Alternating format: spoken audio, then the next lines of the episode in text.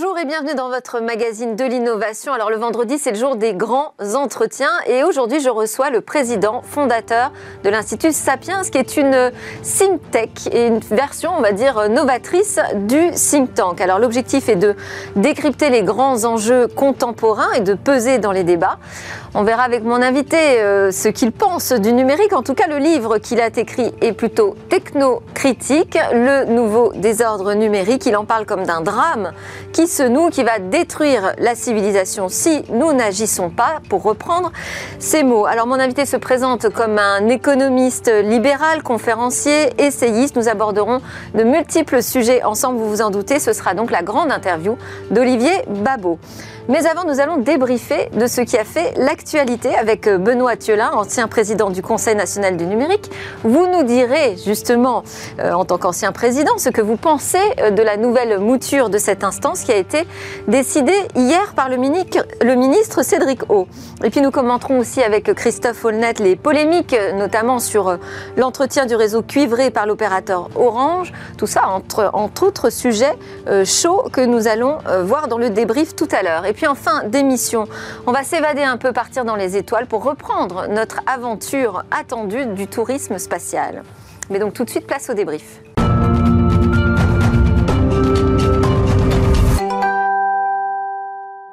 Qui a fait la une cette semaine, c'est notamment le nouveau Conseil euh, national du numérique. C'est aussi évidemment la promotion FT 120, la nouvelle euh, French Tech euh, pleine d'espoir. Et puis les polémiques autour d'Orange et de son réseau cuivré. Pour en débriefer, donc Benoît Thielin, qui est avec nous, entrepreneur, adepte de la révolution numérique, dont il étudie avec assiduité l'impact sur les rapports sociaux, politiques et sur l'économie. Et puis vous êtes un ancien président du Conseil national du numérique. Avec moi également Christophe Allnet, senior advisor au sein de la société d'investissement Apax Partners.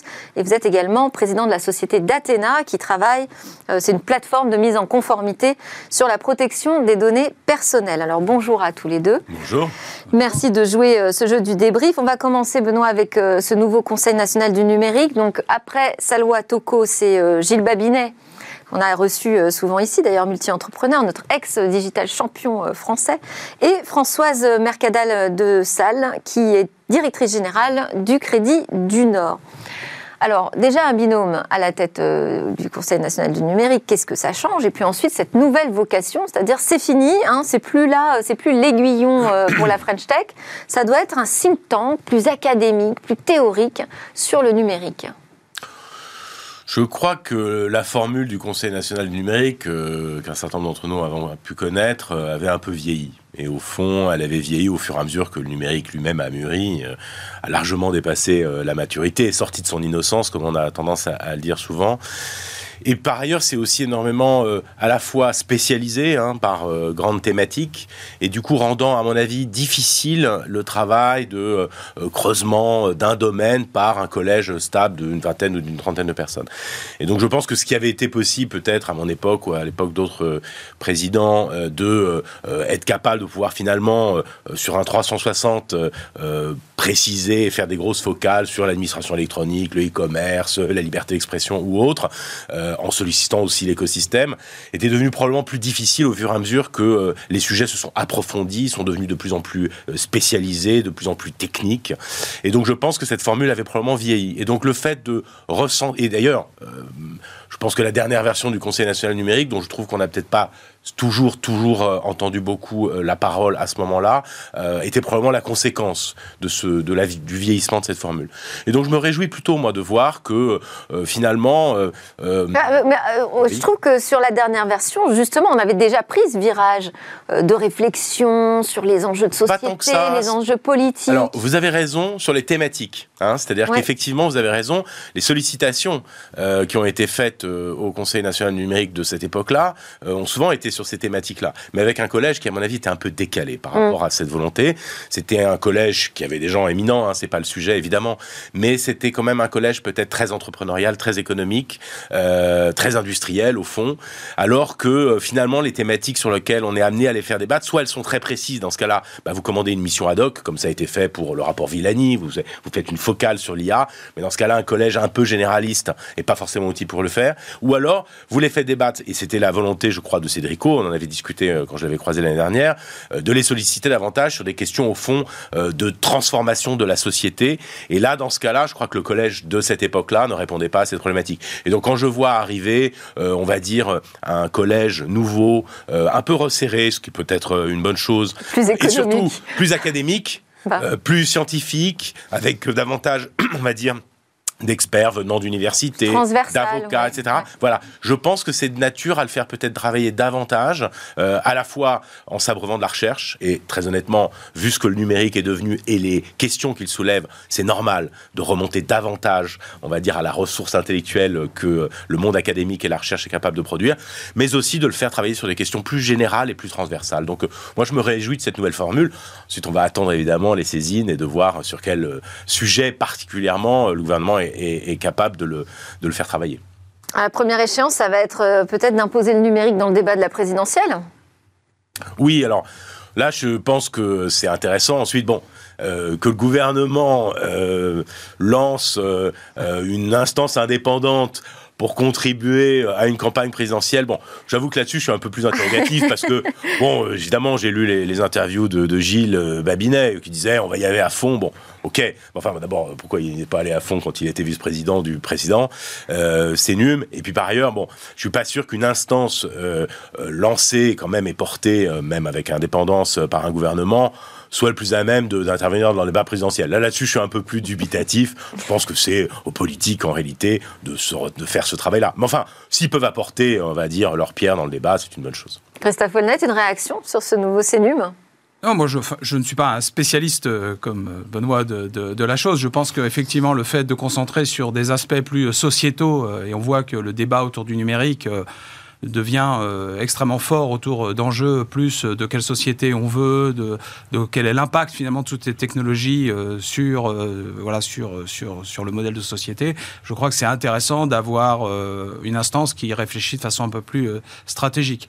C'est vrai qu'on a, on a le sentiment qu'on est en phase avec les, besoins de la société, hein, parce que finalement il y a eu la période où il fallait évangéliser, ensuite la période où il fallait être fort économiquement avec une French Tech, et là on est plus dans la phase étudions les travers de ce numérique euh, et les impacts. Ça me rappelle un peu comme dans les entreprises où euh, dans les années 90-2000, euh, on crée des directions spécialisées sur l'innovation, les nouvelles technologies, et où en fait, au bout d'un moment, on ne va pas avoir un spécialiste dans un coin, il faut que ça irrigue l'ensemble. Et, et, et, d'une certaine façon, comme vous le disiez, le Conseil national du numérique, il avait à intervenir sur tout un ensemble de sujets qui maintenant, euh, les différents acteurs doivent s'en saisir eux-mêmes parce que le numérique est partout. Alors, vous, il y a un sujet où vous êtes beaucoup plus expert, hein. c'est le, marché, le, business, et euh, euh, cette, nouvelle promotion 2021 euh, de la French Tech 120, Next 40, qu'en avez-vous pensé? Moi, d'abord, je pense que c'est très positif d'avoir ce palmarès des 120 premières entreprises qu'on veut mettre en avant. Alors certes, les critères peuvent être discutés. On aime bien toujours discuter en France les critères, mais ils ont l'avantage d'être objectifs, numériques, donc c'est on y est ou on n'y est pas et ça peut être tout à fait euh, tout à fait expliqué. C'est très centré sur les levées de fonds, mais ça me paraît important parce que on souffre en France non pas d'une faiblesse entrepreneuriale, ni non pas d'une de levée de fonds, puisqu'on a levé l'année dernière 5 euh, milliards 4 pour euh, environ 600 startups, donc ça reste très dynamique. Mais ce qui manque, c'est le financement dans la durée de projets très ambitieux qui nécessitent non pas des dizaines de millions d'investissements, mais des centaines de millions. Notamment quand on veut, ben voilà, devenir une plateforme dominante à l'échelle mondiale. Il faut derrière des acteurs qui vont financer dans la durée. Et là, en, exhibant d'une certaine façon un palmarès d'entreprises avec, avec, un très fort potentiel, qui ont déjà su séduire des investisseurs, je trouve que c'est de leur donner un coup de pouce et un éclairage. Ça va certes pas tout faire, mais en tout cas, c'est une. Et on a, on a besoin d'un dispositif d'accompagnement par l'État aujourd'hui des startups? Euh, oui. Enfin, euh, oui. C'est là qu'on l'attend? Je pense qu'aujourd'hui, on attend quand même, on, a, on est revenu, je pense, d'une certaine naïveté à croire que c'est le laisser-faire et le libre marché et son, et son financement spontané euh, qui va irriguer euh, l'ébullition d'innovation qui est quand même est partout et en particulier qui est quand même très bien positionné en France. Hein, il faut le reconnaître.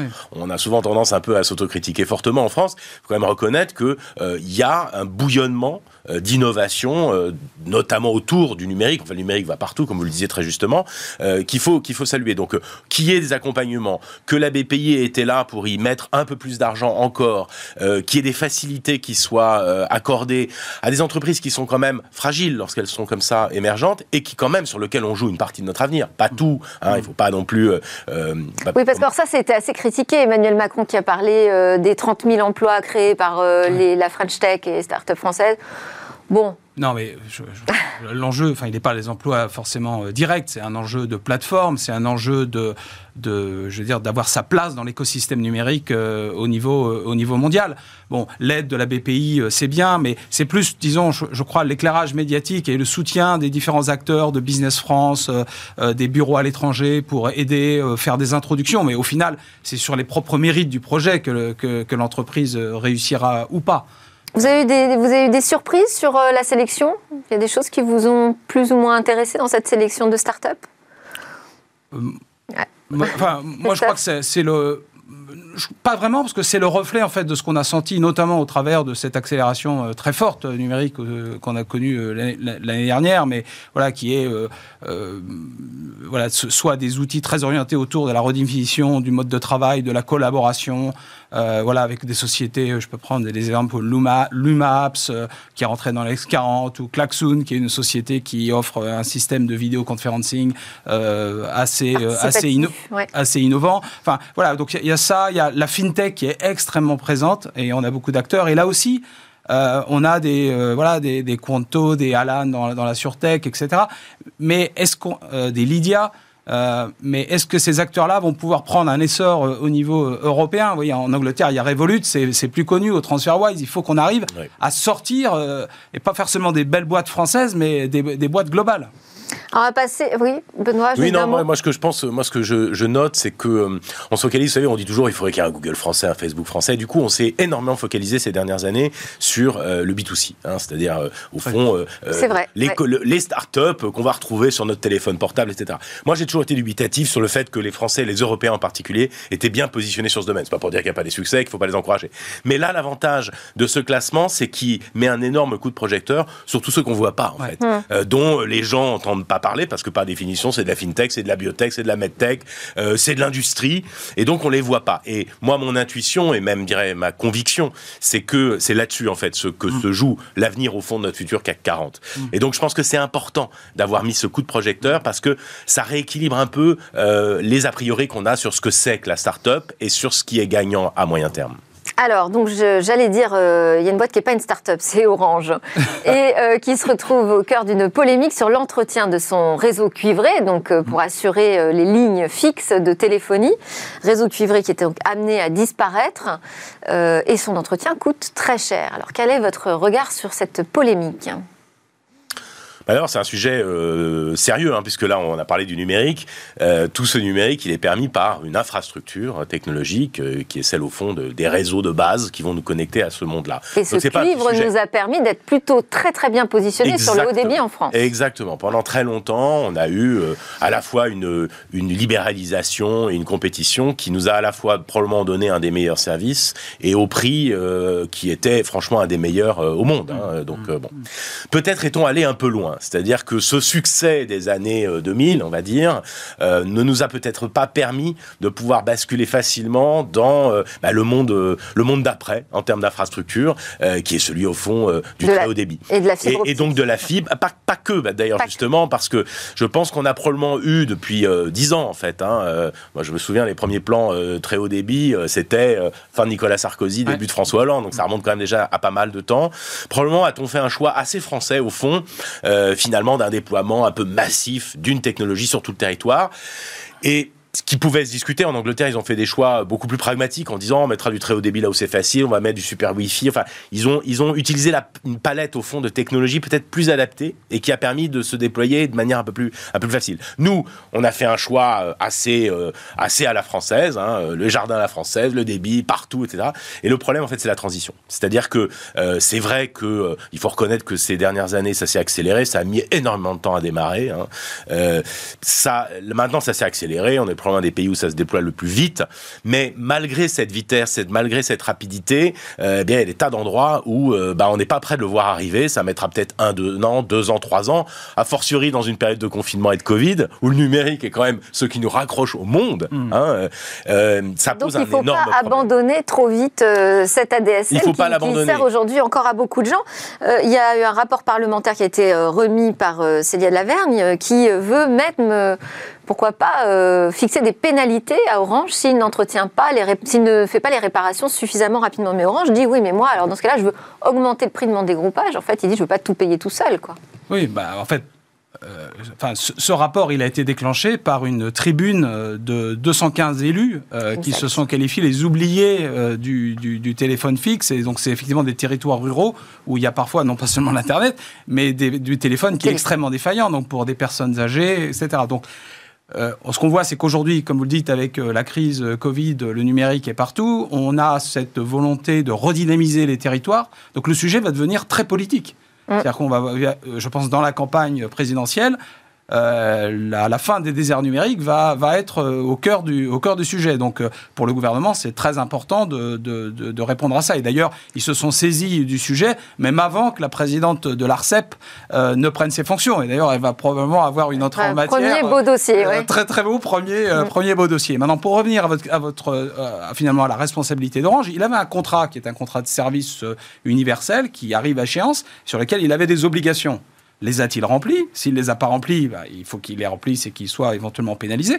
Par contre, pour les, les années qui viennent, c'est un acteur privé. Si on lui demande de faire des choses, je trouve ça naturel qu'il euh, qu'il demande une certaine forme, qu'il y ait une discussion. L'État est encore actionnaire euh, majoritaire. Voilà. Et, et, et probablement Orange a probablement un poids plus fort puisque effectivement il a une présence dans les territoires ruraux historiques et, finalement c'est un acteur assez naturel, mais euh, ça me paraît pas illégitime qu'il y ait une discussion sur le nouveau contrat. En revanche, ce qui semble être le cas, c'est que les obligations n'ont pas été remplies sur le précédent, et ça, effectivement, ça nécessite d'avoir une discussion. On n'a pas le temps d'aborder d'autres sujets. On est à la fin de ce débrief. Je vous réinviterai bien évidemment. Merci beaucoup Merci. à Benoît Thiolin et Christophe Holnet d'avoir joué le jeu du débrief de l'actu. Nous, c'est l'heure de la grande interview SyncTech.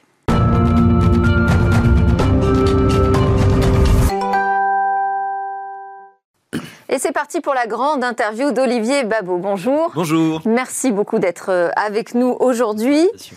Alors, je rappelle que vous êtes agrégé d'économie, essayiste. Nous parlerons notamment beaucoup, d'ailleurs, de votre dernier ouvrage, Le nouveau désordre numérique aux éditions Bûcher-Chastel, qui est paru en septembre, c'est ça, 2020 mmh.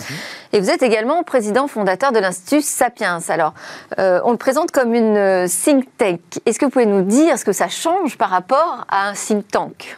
Déjà, un think tank, c'est quoi en français? C'est un, un laboratoire d'idées. Alors nous, on essaye d'être un laboratoire qui non seulement euh, réfléchit aux technologies, je crois que c'est notre ADN depuis le début, c'est-à-dire que on est parti de l'idée que la technologie est en train de changer toutes les dimensions du monde et qu'il fallait essayer d'aborder tous les problèmes à travers euh, ces technologies, pas parce qu'on est obsédé par elles, mais parce que objectivement, ce sont, elles sont en train d'apporter des changements. Et puis ensuite, on voulait changer la technologie de production de réflexion, c'est-à-dire la façon dont on produisait de la réflexion.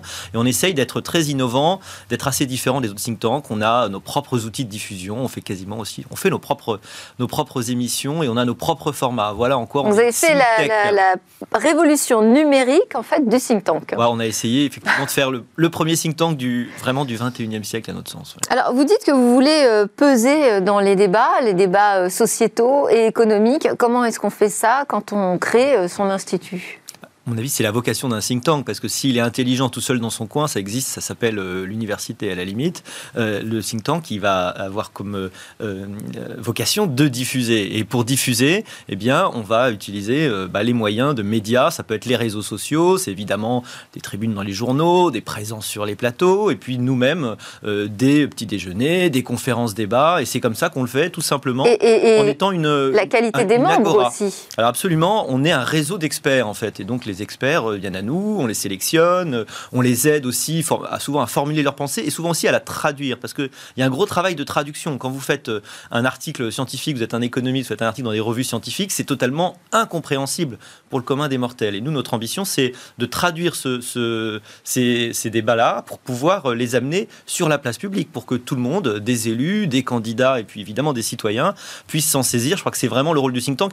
En ce sens-là, on dit souvent, euh, on ne fait pas de politique, ça, nécessairement, enfin, jamais, on est totalement euh, non partisan, non politique et indépendant. Hein. En revanche... Même si vous vous présentez comme un libéral. Oui, oui, mais c'est pas faire de la politique. Non, mais bon, je le précise quand même. C'est plutôt une, position, euh, une position d'esprit. En revanche, on veut faire euh, la politique au sens où on met dans le débat public les idées dont on estime qu'elles sont plutôt intelligentes et, parce que on les, on les, a bien fait produire, si vous voulez. On met les idées qui vont alimenter le débat public et je crois que c'est ça dont on a besoin aujourd'hui. Et donc parmi vos membres, on peut compter euh, Laurent Alexandre, par exemple Voilà, euh, notamment. Alors il y a plein euh, de, gens dans beaucoup de domaines, parce qu'on est organisé par observatoire, donc on travaille sur le futur de la santé, IA et éthique, on a un gros, un gros laboratoire là-dessus, ou, observatoire comme on l'appelle, sur évidemment le développement durable, on travaille beaucoup sur ces questions-là, le futur du travail, et on a aussi un observatoire sciences et société sur la place de la science dans, dans la société. Voilà, on a pas mal comme ça d'espèces de verticales qu'on essaye de de, creuser. Alors, on en a parlé juste avant, mais euh, vous n'étiez pas là. Euh, le Conseil national du numérique a une nouvelle orientation qui a été donnée par euh, le ministre Cédric O hier, qui se rapproche finalement un peu du think tank, non? Comment, bah, comment vous voyez la frontière entre finalement une instance qui est là pour aider l'État, le gouvernement à prendre les bonnes décisions sur les enjeux de demain, les enjeux autour du numérique, et ce que vous produisez?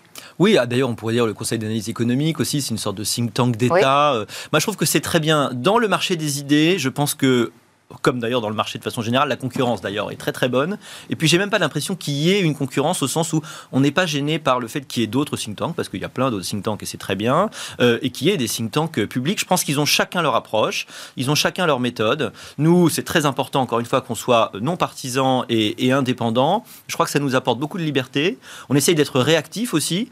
Donc souvent euh, des, espèces de grosses machines publiques, euh, elles font des choses intéressantes, mais souvent peut-être un peu plus un peu plus poussée, peut-être un peu plus lente, enfin en tout cas avec une temporalité, disons, un peu différente. En tout cas, c'est très bien ce qu'ils font, on se complète, et ce qui est bien, c'est que dans le domaine des idées, on n'arrête pas de se piquer tous des trucs, parce que c'est ça qui est, qui est, bien, c'est contrairement à l'industrie où euh, il y a l'espionnage industriel, mais nous, c'est normal, on se, on pique les idées si elles sont bonnes, euh, c'est plutôt la fertilisation croisée, donc je trouve ça très sain. En fait, plus il y a d'idées qui circulent et plus on discute, mieux c'est. Alors, on va parler donc de votre dernier ouvrage, le désordre, le nouveau désordre numérique. Comment le digital fait exploser les inégalités? Dans l'introduction, vous parlez d'essayer de, comprendre le drame euh, qui se noue avec le numérique. C'est euh, d'ailleurs l'ensemble de l'ouvrage utilise un vocable très dramatique. Oui, je suis d'un naturel optimiste, euh, volontaire, et donc je n'ai pas, j'ai pas de goût pour la tragédie. c'est la tragédie grecque, effectivement, mais, mais, mais, pas, euh, mais pas dans l'analyse. Et donc vraiment, si j'ai écrit ce livre, c'est parce que, euh, en, en, regardant les façons dont les choses évoluent, je crois qu'il y a honnêtement de quoi s'inquiéter mais pas désespéré. Hein. Euh, donc c'est un livre inquiet, mais pas désespéré. Et euh, s'inquiéter de quoi? Eh bien de la façon dont des technologies peuvent, d'une façon ou d'une autre, devenir notre maître, alors qu'elles sont de formidables serviteurs, mais de très mauvais maîtres. Et que même si je ne suis pas, je, me définirais pas comme technophile, mais je suis certainement pas technophobe. Et peut-être qu'on pourra en parler, mais l'idée c'est que probablement on a besoin d'une forme de technosophie, c'est-à-dire de sagesse de l'utilisation de la technologie. D'ailleurs, de tout temps, il a fallu. Et là, on est passé dans l'excès? Oui, c'est-à-dire que, euh, évidemment, on a tous été un peu devant le numérique là, depuis une vingtaine d'années, comme des lapins devant les phares d'une voiture. C'est-à-dire que ça n'a pas été livré avec un mode d'emploi. Les réseaux sociaux, ça n'a pas été livré avec un mode d'emploi pour la démocratie, par exemple. Euh, le modèle économique des plateformes, ça n'a pas été livré avec un mode d'emploi. C'est-à-dire qu'on est en train de constater jour après jour les conséquences. Et c'est à partir de ça, évidemment, qu'on va essayer, euh, un, d'en prendre conscience, d'en faire une analyse, et puis, et puis d'y répondre. Et c'est ça qui est en train de se passer. J'essaye de décrire ce mécanisme dans mon livre toutes les dimensions du monde sont touchées, la transaction, la relation, l'information, autrement dit, euh, l'économique, le social et le politique. Et je crois qu'il faut qu'on en prenne conscience. Et je parlais d'excès puisque vous faites aussi le parallèle avec euh, l'obésité, hein, l'abondance de nourriture euh, donc qui a apporté l'obésité jusqu'en France aujourd'hui. Vous dites c'est ça qui est en train d'arriver ou qui arrive ou qui est arrivé, je ne sais pas quelle est la temporalité, à l'humanité euh, avec le numérique On en est où À quel stade? Alors, vous savez, il y a un biologiste qui s'appelle Wilson qui a, eu cette phrase qui est pas mal, qui dit euh, l'homme a en gros euh, un cerveau du paléolithique, des institutions du Moyen Âge et des technologies dignes des dieux. Et donc, en fait, depuis la révolution néolithique, on vit cette tension en réalité. Hein. Et notre cerveau n'a absolument pas été calibré, notre cerveau de chasseur-cueilleur n'a pas été calibré pour un monde où, où les calories sont disponibles à disposition extrêmement facilement et pour un coût en fait modeste ou d'autant plus modeste que ce sont des mauvaises calories. Hein. Et ça crée cette épidémie d'obésité, 40% des Américains euh, euh, en situation euh, d'obésité notamment. Et, dans tous les pays développés, malheureusement, ça, ça, se développe. Eh bien, notre rapport à la calorie, il est aussi problématique que notre rapport à, la surinformation. C'est-à-dire que notre cerveau n'a pas été calibré pour un monde de tsunami informationnel. Et c'est ça qui va créer eh l'effet Dunning-Kruger, ou qu'on appelle de façon intéressante aujourd'hui l'ultra-crépidarianisme. Vous savez, c'est cette locution latine, sutor, ne supra crepidam, hein. euh, cordonnier pas plus haut que la chaussure. C'est l'idée que les gens vont d'autant plus parler euh, de quelque chose et être sûrs qu'ils savent, qu'ils en sont en réalité et qu'ils sont ignorants. Enfin, c'est tous ces effets-là d'agrégation, de passage à la limite, de d'hystérisation qui fait que les débats aujourd'hui euh, sont en fait inaudibles. Et là où on pensait, et c'est en train d'arriver ou ça y est, on est dans aujourd'hui, on bah, vit. On, y est totalement. Cet excès. on y est totalement. je veux dire, le Capitole pour moi, ça a été la, la, traduction justement euh, physique du fait que cette hystérisation sur les réseaux, elle finit à un moment par se traduire par de la violence physique, euh, parce que on assiste aujourd'hui à une incapacité des gens à débattre, à évidemment une, un enfermement de plus en plus grand. On est tous un peu coupables d'ailleurs dans notre bulle cognitive. Hein, c'est qu'on a tous tendance à être de plus en plus, plus que jamais, dans une bulle avec des gens qui sont d'accord avec nous. Et donc, euh, pour parler trivialement, on se monte un peu tous le bourrichon autour de ce qu'on croit. On voit les gens qui sont les plus, les plus extrêmes dans nos croyances. Et donc, ça favorise ce phénomène de polarisation qui caractérise le monde et que le numérique est en train de créer à plusieurs niveaux. Alors, ce qui m'intéressait, c'est que vous parlez de la vitesse euh, des changements. Vous dites pour gagner 50 millions d'utilisateurs, il a fallu 68 ans au transport aérien, 50 ans au téléphone, 22 ans à la télévision, 2 ans à Twitter et 19 jours à Pokémon Go, qui a été euh, un carton euh, énorme, effectivement. Si on joue encore à Pokémon Go, mais 19 jours. Voilà, alors c'est ce que j'allais vous dire. C'est que bah, finalement, Pokémon Go, aujourd'hui, c'est fini. Et donc peut-être que ce dont on est en train de parler là, ne va pas durer si longtemps. Quel est votre regard là-dessus, sur cette temporalité qui fait que ça change très vite? Eh bien justement, le fait que ça change très vite va avec euh, cette adoption extrêmement rapide. Et à la limite, c'est pas tellement plus rassurant. Euh, parce qu'en effet, on a des consommateurs qui se déplacent un peu comme des vols de cricket. Hein. Ils arrivent sur une application, c'est le truc à la mode. Et puis, la caractéristique de ce qui est à la mode, c'est que ça se démode. Et donc, en effet, c'est extrêmement rapide. Donc, ce qui est frappant à notre époque, c'est que euh, chaque mois apporte des changements extrêmement profonds, que les changements sont beaucoup plus véloces, abrupts, euh, d'ailleurs euh, de plus en plus imprévisibles. Si vous intéressez à l'histoire du monde et remontez à, l'histoire même de, la Terre, de l'univers, vous vous rendez compte que jusque-là, les, changements, ils se comptaient en millions d'années, en centaines de milliers d'années, ou même, les premiers hominidés, c'est il y a 9 millions d'années. L'Homo sapiens, c'est juste il y a 200-300 000 ans. Donc, ça allait extrêmement lentement et en fait, on est sur une exponentielle. C'est ça qu'il faut comprendre. Euh, on est exactement sur une exponentielle, exactement comme on est sur une exponentielle en termes de croissance des capacités euh, informatiques. Et cette exponentielle, elle a cette caractéristique de faire que bah, toutes les, règles du monde, à un moment donné, euh, deviennent caduques parce qu'il y a une autre façon de, fonctionner due à l'accélération. Et donc, en effet, tout d'un coup, vous allez vous agréger à des pratiques. Donc, il y a cette espèce de mimétisme, cet instinct grégaire d'ailleurs qu'on avait tous, hein, l'idée que la gazelle, elle va être avec le troupeau, et, les pingouins aussi. les pingouins, c'est pour le froid, mais la gazelle, c'est pour se protéger des, prédateurs, il y a une logique. Mais nous, on a encore cette logique-là dans notre vieux cerveau paléolithique, n'est-ce pas? Eh bien, cette logique grégaire sur le numérique, elle se traduit par le fait qu'on va euh, tous faire la même chose et de façon paradoxale au moment où on peut tous faire différemment. C'est-à-dire qu'on a des outils pour être parfaitement individualisés et le paradoxe, c'est qu'on finit par tous faire la même chose de façon, euh, de façon grégaire. Et c'est comme ça qu'on voit apparaître des gourous comme euh, Elon Musk euh, qui d'un tweet change la face du monde. Et le cours du Bitcoin. exactement, c'est ce que je voulais dire. Alors, bon, en même temps, donc, si ça change très vite et qu'on a des ruptures fréquentes, ça veut dire que les seigneurs que vous désignez, donc les, les titans du numérique qui sont les GAFAM, pour simplifier, peuvent aussi s'écrouler du jour au lendemain. Ça, c'est peut-être la bonne nouvelle. exactement. Rien n'est définitif. C'est un point d'espoir, c'est-à-dire que euh, ces géants sont peut-être des géants au pied d'argile, au sens où la rapidité d'évolution est telle, et d'ailleurs ils le savent eux-mêmes, que le tournant qu'ils ont bien pris à un moment donné pour euh, arriver à créer le, phénomène de la plateforme et arriver à devenir euh, l'espèce de, médiateur obligatoire entre l'offre et la demande et d'en tirer les profits extraordinaires que ça permet, et on voit l'évaluation boursière, eh bien cette puissance, elle peut s'effondrer très vite, dans la mesure où très rapidement on va aller vers d'autres pratiques.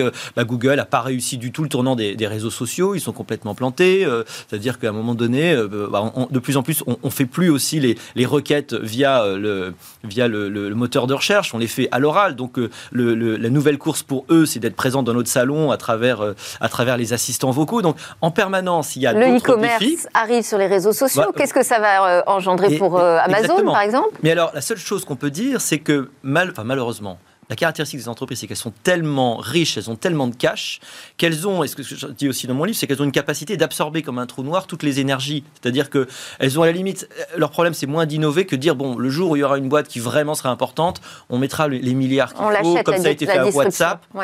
On, on l'achète à prix fort, mais de toute façon, euh, on a une, une enfin, Apple, la valeur boursière, c'est égal à l'intégralité du CAC 40 français. Si vous prenez toutes les boîtes de la tech américaine, c'est égal à la totalisation des capitalisations boursière européenne. C'est-à-dire que c'est devenu totalement insane. Alors qu'est-ce qu'on fait, Olivier Babot Eh bien, déjà, on en prend conscience. Bon. Ensuite, je suis quand même optimiste dans la mesure où il y a toujours, euh, quand les hommes, euh, quand les êtres humains sont face à des, à des risques, des réactions prophylactiques. Donc, qu'est-ce qui est en train de se passer? Bah, D'abord, en Europe, on est en train enfin de sortir de notre naïveté. Pendant longtemps, mhm. on a été très naïf. en fait, pendant longtemps, on ne comprenait pas ce qui se passait. En fait, hein. on, juge le monde avec les schémas d'hier, alors que les schémas de compréhension sont, sont différents. Donc, qu'est-ce qui fait le pouvoir aujourd'hui? Bah, C'est plus la possession du territoire, c'est la possession des données. C'est celui qui a les tuyaux. Euh, hein, celui qui a les câbles, notamment les câbles sous-marins. Voilà, c'est celui qui va donner accès, exactement. Donc là, on commence à le comprendre. Et donc, euh, ceux qui ont le monopole de la violence légitime, n'est-ce pas? C'est-à-dire, euh, selon Max Weber, donc les États hein, commencent à comprendre, commencent à réagir. Donc, on a des réflexions sur la fiscalité, on a des réflexions évidemment sur la façon dont on va leur obliger, les, leur créer des normes et des des, des, des, régulations de façon générale qui vont pouvoir. On parle de démantèlement aussi. Bah, on parle démantèlement, mais j'y crois, j'y crois pas tellement pour, pour plein de Personne n'y croit. non, non, j'y crois pas tellement. En plus, les États-Unis n'ont pas tellement euh, intérêt à faire ça. En revanche, qu'on soit moins naïf, nous, en Europe, euh, ce serait bien. Euh, on, est loin du compte, hein, parce qu'aujourd'hui, si on est à la table des négociations, malheureusement, c'est à titre de menu et pas tellement à titre de participant. Hein. Alors, justement, je voulais vous faire réagir au projet Gaia X, qui est un projet de souveraineté dans les données et dans le mm. cloud, mais qui est ouvert aussi à n'importe quel fournisseur de technologies étrangers. Mm. Est-ce que selon vous, c'est de la naïveté ou c'est une vision intéressante de la souveraineté numérique? En tout cas, on est euh, face à une souveraineté qui euh, se construit, une nouvelle notion de la souveraineté qui se construit enfin. C'est-à-dire que, encore une fois, autrefois, le pouvoir, c'était avoir les terres, parce que la terre, c'est ce qui permettait de nourrir les gens. Et puis aussi, euh, évidemment, c'est là que vous avez les, métaux. Et naturellement, il y avait une course pour les matières premières. Aujourd'hui, la matière première, elle est celle bah, des données.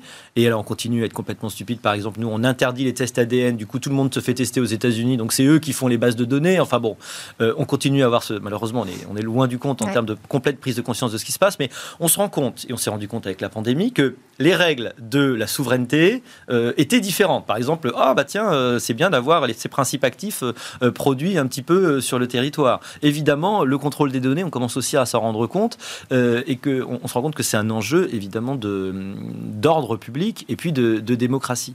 Donc cette prise en compte, c'est déjà un bon début. Je n'ai pas l'impression en réalité qu'on ait encore trouvé les outils pour recréer cette souveraineté, parce que la réalité aujourd'hui, euh, c'est qu'on est totalement dépendant des GAFA. C'est-à-dire que vous ne pouvez pas débrancher Google aujourd'hui en France. Euh, c'est pas possible. Euh, et Amazon. Et donc on essaye du coup d'imposer des règles plutôt. Voilà. Le rôle de l'État, c'est pas de faire à la place. Euh, c'est pas de créer, à mon avis d'ailleurs, une plateforme qui serait l'Amazon public. C'est des délires qu'on a pu. On y a cru un hein, moment. Des Uber publics.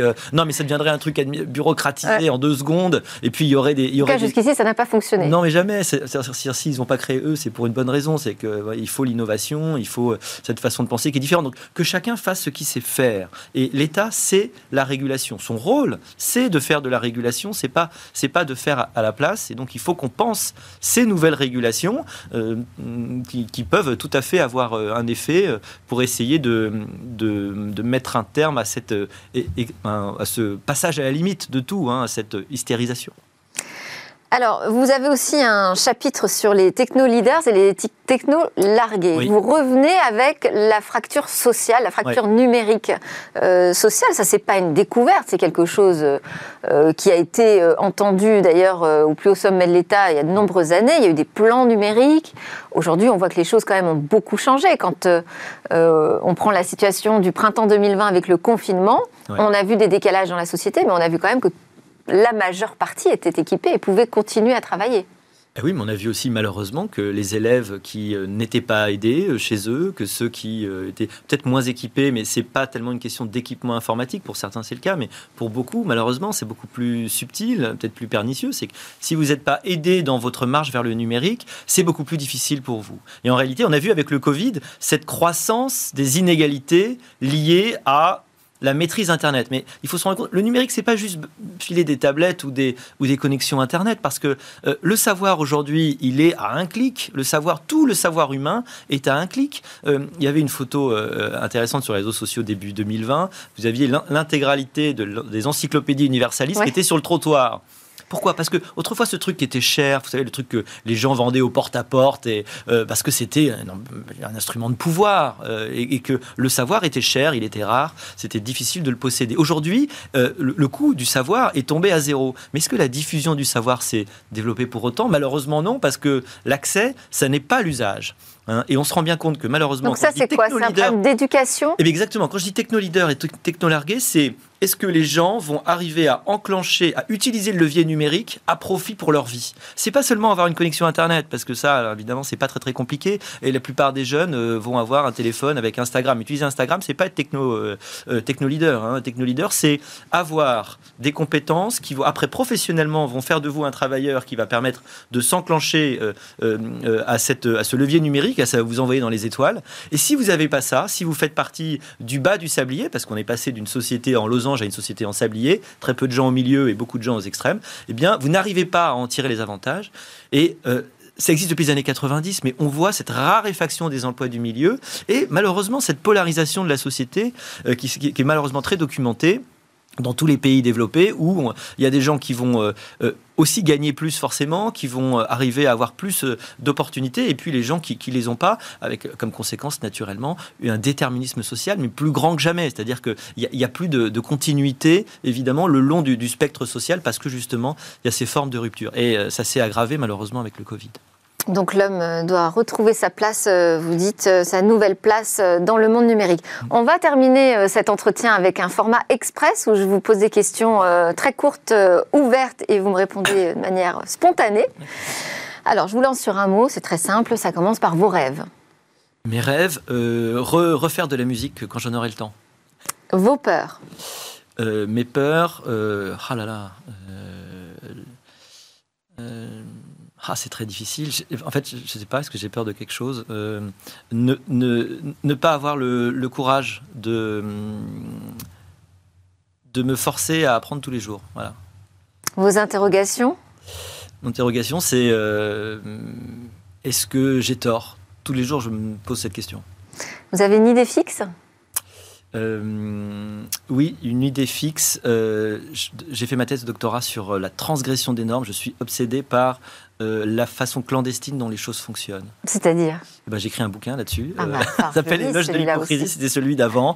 Euh, et sur, sur la, duplicité du monde, en fait, sur le fait que le monde ne fonctionne vraiment que par une, dose très importante de duplicité. Je suis très inquiet d'un monde qui devient de plus en plus monolithique et qui et qui en fait bah, un monde puritain qui croit que la vérité est monolithique. Voilà, et c'est ça qui m'inquiète le plus.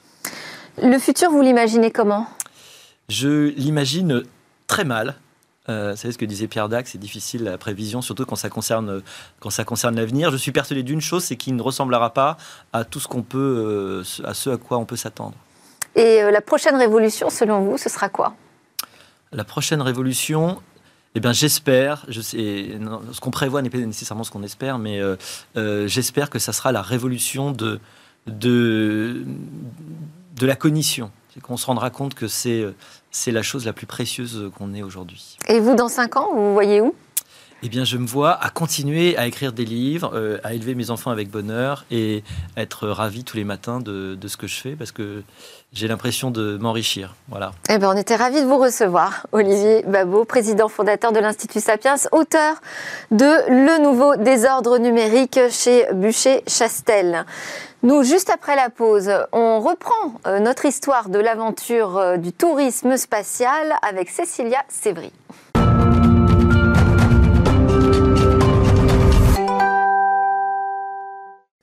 Nous sommes de retour sur le plateau de Smartech pour notre rendez-vous dans l'espace avec Cécilia Sévry. Bonjour Cécilia. Bonjour Delphine. Alors on va reprendre euh, notre aventure de tourisme spatial. Oui, l'espace, on l'a dit la semaine dernière, je le répète aujourd'hui, c'est la destination euh, de l'année 2021, l'année des touristes chanceux mais riches aussi, il faut bien le dire, qui vont pouvoir aller décoller euh, dans l'espace au-dessus de nos têtes. Alors la semaine dernière, je vous ai raconté eh bien que ce ne sera pas les premiers touristes, il y en a déjà eu des touristes dans l'espace dans les années 2000 à peu près. Et puis on a parlé aussi de SpaceX qui veut envoyer dans l'espace un riche entrepreneur américain avec trois autres chanceux pour faire le tour de la Terre en orbite. On a parlé aussi eh bien, de Virgin Galactic qui veut envoyer des, des vols euh, en vol suborbitaux pour, euh, pour le prix d'un billet à 250 000 euros à peu près pour 10 minutes euh, d'expérience. Donc oui, on a parlé du projet d'Elon Musk, de mhm. Richard Branson, et il nous manquait Jeff Bezos. Exactement. Donc aujourd'hui, on reprend avec Blue Origin, euh, parce que Jeff Bezos aussi a pris évidemment d'assaut le tourisme spatial. là aussi, on parle en fait de vol suborbital. Alors petit rappel quand même, le vol suborbital, c'est un vol dont la vitesse est en dessous de la vitesse requise pour une mise en orbite, c'est-à-dire que ça va assez vite pour s'arracher de l'attraction terrestre, mais pas assez vite pour se mettre en orbite. Et donc, on va redescendre euh, naturellement. Donc ça va durer seulement quelques minutes. Le premier vol a eu lieu en 1961 et donc Blue Origin, comme Virgin Galactic, a choisi cette option euh, du vol suborbital, mais avec une fusée cette fois. Euh, les passagers seront placés dans une capsule au sommet d'une fusée, la fusée New Shepard, qui sera réutilisable. D'ailleurs, le 14 janvier dernier, eh bien, Blue Origin a lancé avec succès sa capsule New Shepard, mais elle n'avait pas de passagers, seulement un mannequin qu'ils ont nommé Skywalker. Vous aurez compris la référence. Star Wars. Exactement. Alors, selon CNBC, elle pourrait transporter cette fusée, euh, New Shepard, ses premiers passagers d'ici début avril après un prochain test qui devrait arriver normalement d'ici quelques semaines. Et tout ça, encore une fois, eh bien, pour une expérience de seulement 10 minutes ascension et descente comprise. Non, moi, je prends quand même. Hein. moi aussi. Il y a d'autres projets à venir Oui, alors d'autres projets qui sont en préparation, euh, tous qui seront effectifs dans les prochaines années. Donc là, on est vraiment au, top départ hein, du tourisme spatial. SpaceX, par exemple, veut emménager un hôtel dans l'espace avec euh, la société Axiom Space, un hôtel spatial qui comprendrait huit couchettes qui seraient euh, rattachées à la station spatiale internationale, l'ISS. ça devrait débuter la construction avec Thales Aliena pour 2024. Euh, normalement, cet hôtel, après, il pourrait s'en détacher puisque la station spatiale va être mise en retraite. Donc, on aurait un hôtel comme ça en orbite autour de la Terre. Et puis, euh, la société, toujours SpaceX, a prévu aussi d'envoyer le premier touriste sur la Lune. C'est un japonais, Yusaku euh, Maezawa. C'est un chef d'entreprise, un collectionneur d'art. Donc, on en a pas le mal parlé parce qu'il voulait emmener avec lui huit artistes pour aller faire le tour de la Lune. Donc c'est assez poétique. Euh, et encore une fois, ça devrait arriver dans quelques années, on n'a pas vraiment de date là pour le coup, parce que c'est quand même un peu plus loin euh, d'aller sur la Lune. Alors comment on fait si on n'a pas l'argent suffisant, en tout cas, euh, si on n'est pas artiste, pour quand même espérer voyager dans l'espace? Ben, On peut essayer d'économiser, parce qu'il y a des solutions un petit peu plus abordables euh, qui vont être créées. Par exemple, la start-up française Zefalto veut envoyer les touristes non pas en orbite, mais un tout petit peu plus bas dans la stratosphère à 25 km d'altitude. Elle a choisi pour ça un ballon qui va voler grâce à des panneaux solaires qui vont comprimer l'air du ballon pour qu'il puisse monter euh, en croisière avec des passagers. La première croisière est prévue pour 2024. Bon, il reste quand même une option, Delphine. Je ne sais pas si vous y avez déjà pensé, à la télé-réalité. Marie-Christine Levet avait évoqué, d'ailleurs la semaine dernière, la réalité virtuelle, c'est vrai. Ben écoutez, là, on va passer à la télé-réalité. Donc, euh, c'est un autre style hein, de préparation pour aller dans l'espace, mais c'est le magazine Deadline qui a révélé il y a quelques semaines la préparation d'une télé-réalité dont le gagnant remporterait un billet pour aller sur l'ISS. Ah d'accord, je comprends, il va falloir qu'on chante ou je sais pas qu'on fasse quelque chose Non, en, en tout cas, pour gagner notre place. Exactement. en bien. réalité, l'affrontement sera plutôt sur des épreuves physiques et intellectuelles. Le monde entier pourra regarder ça, voter pour son candidat favori et ensuite il sera envoyé eh bien, euh, en 2023, si tout va bien, euh, dans l'ISS pour un séjour de 10 jours. Mais tout sera là encore une fois filmé pour en faire eh bien, un documentaire sur cette aventure euh, télé-réalité. Merci beaucoup, Cécilia Sévry. C'est l'heure du lab avec euh, ces entreprises qui changent le monde et les entreprises du numérique, bien sûr.